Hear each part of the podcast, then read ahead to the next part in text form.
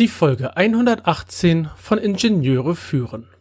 Letzte Woche haben wir mit den Schritten zur CE-Kennzeichnung angefangen.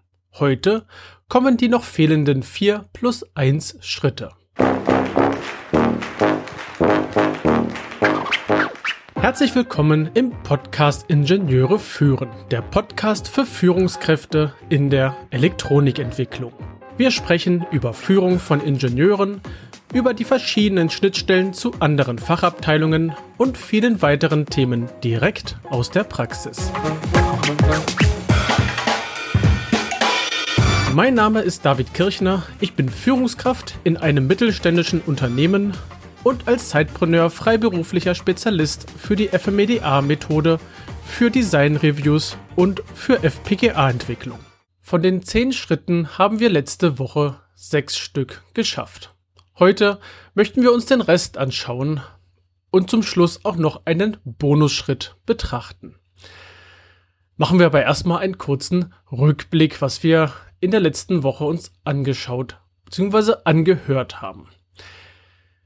Wir hatten folgende sechs Schritte betrachtet auf dem Weg zu der CE-Kennzeichnung. Der erste Schritt war die bestimmungsgemäße Verwendung. Also wofür wird mein Produkt eingesetzt. Das darf definiert werden.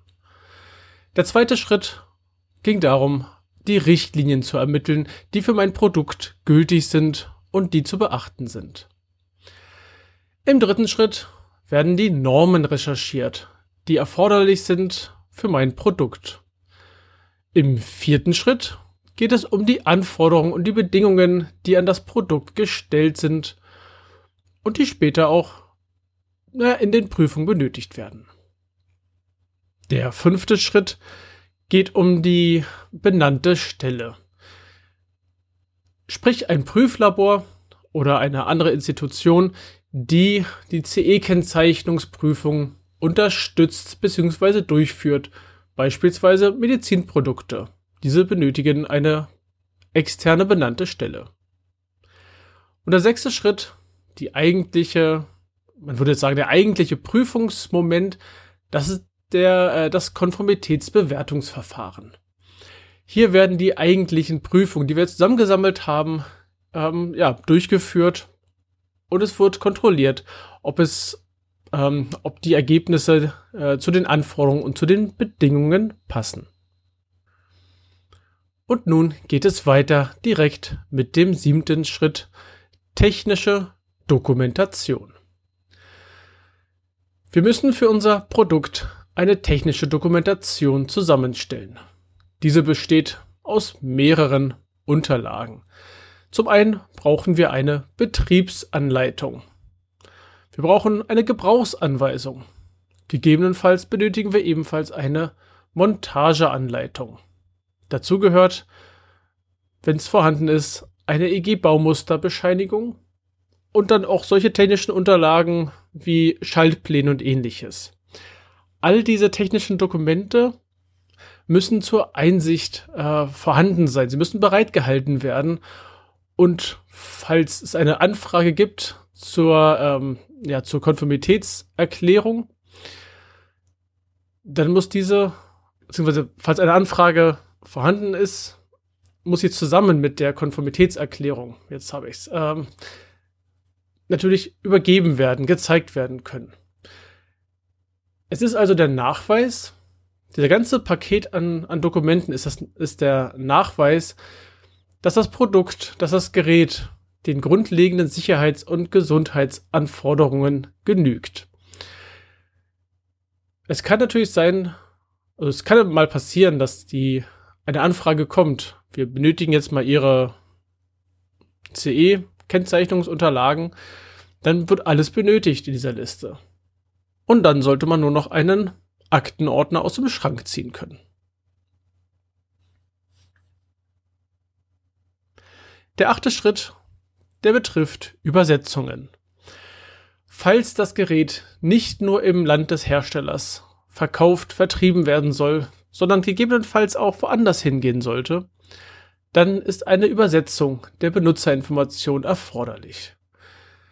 Diese, die, zum Beispiel die Betriebsanleitung muss in jede Sprache ähm, übersetzt werden, in die dieses Produkt exportiert wird. In jede Sprache. Und jetzt wundert es auch, glaube ich, nicht mehr, wenn man sich das anguckt, dass in den IKEA-Anleitungen die ersten zwölf Seiten erstmal nur Hinweise sind in allen möglichen Sprachen.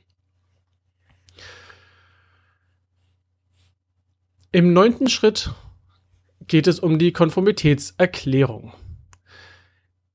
Der Hersteller ist verantwortlich für das Verfassen dieser Konformitätserklärung. Und noch wichtiger ist, dass die Konformitätserklärung vom Hersteller bzw. von einer berechtigten Person mit Datum und Ort unterschrieben wird. Es geht also nicht, dass irgendjemand dieses Dokument ausfüllt und dann geht es halt so als irgendwie Erklärung mit raus.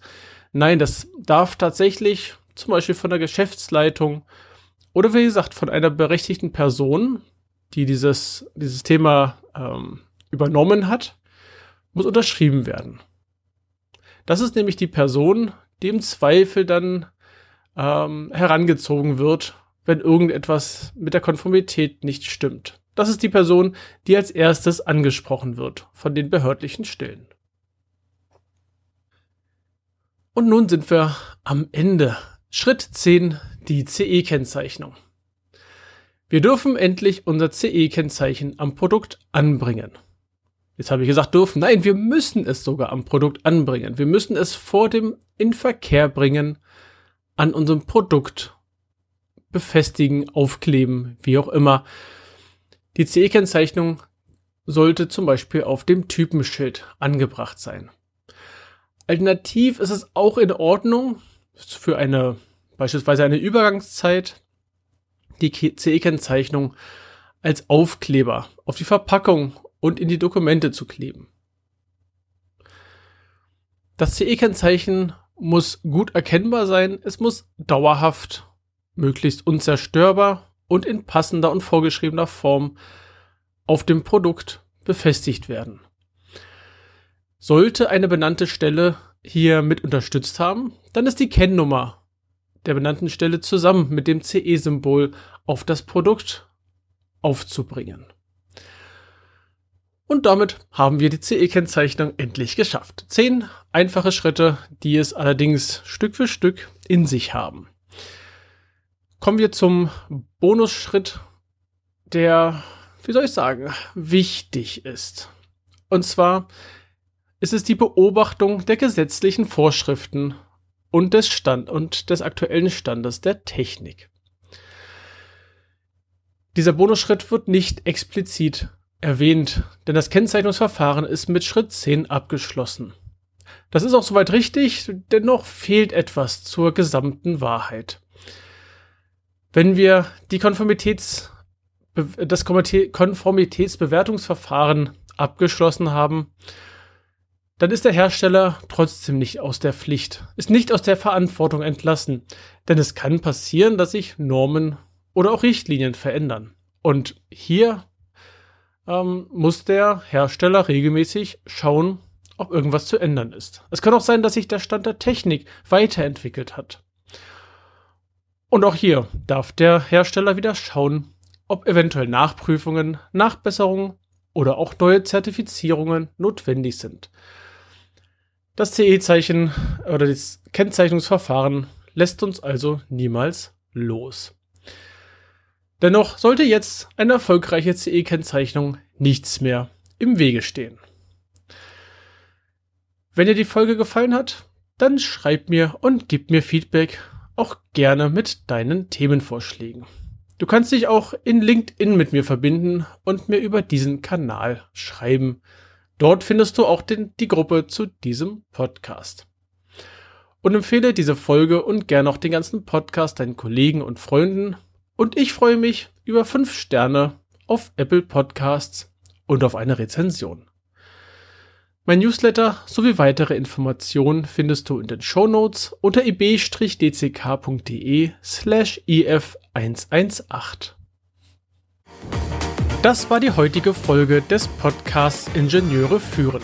Ich danke dir ganz herzlich fürs Zuhören. Nutze das Wissen und die Tipps, um deinen Arbeitsalltag zu vereinfachen und zu verbessern.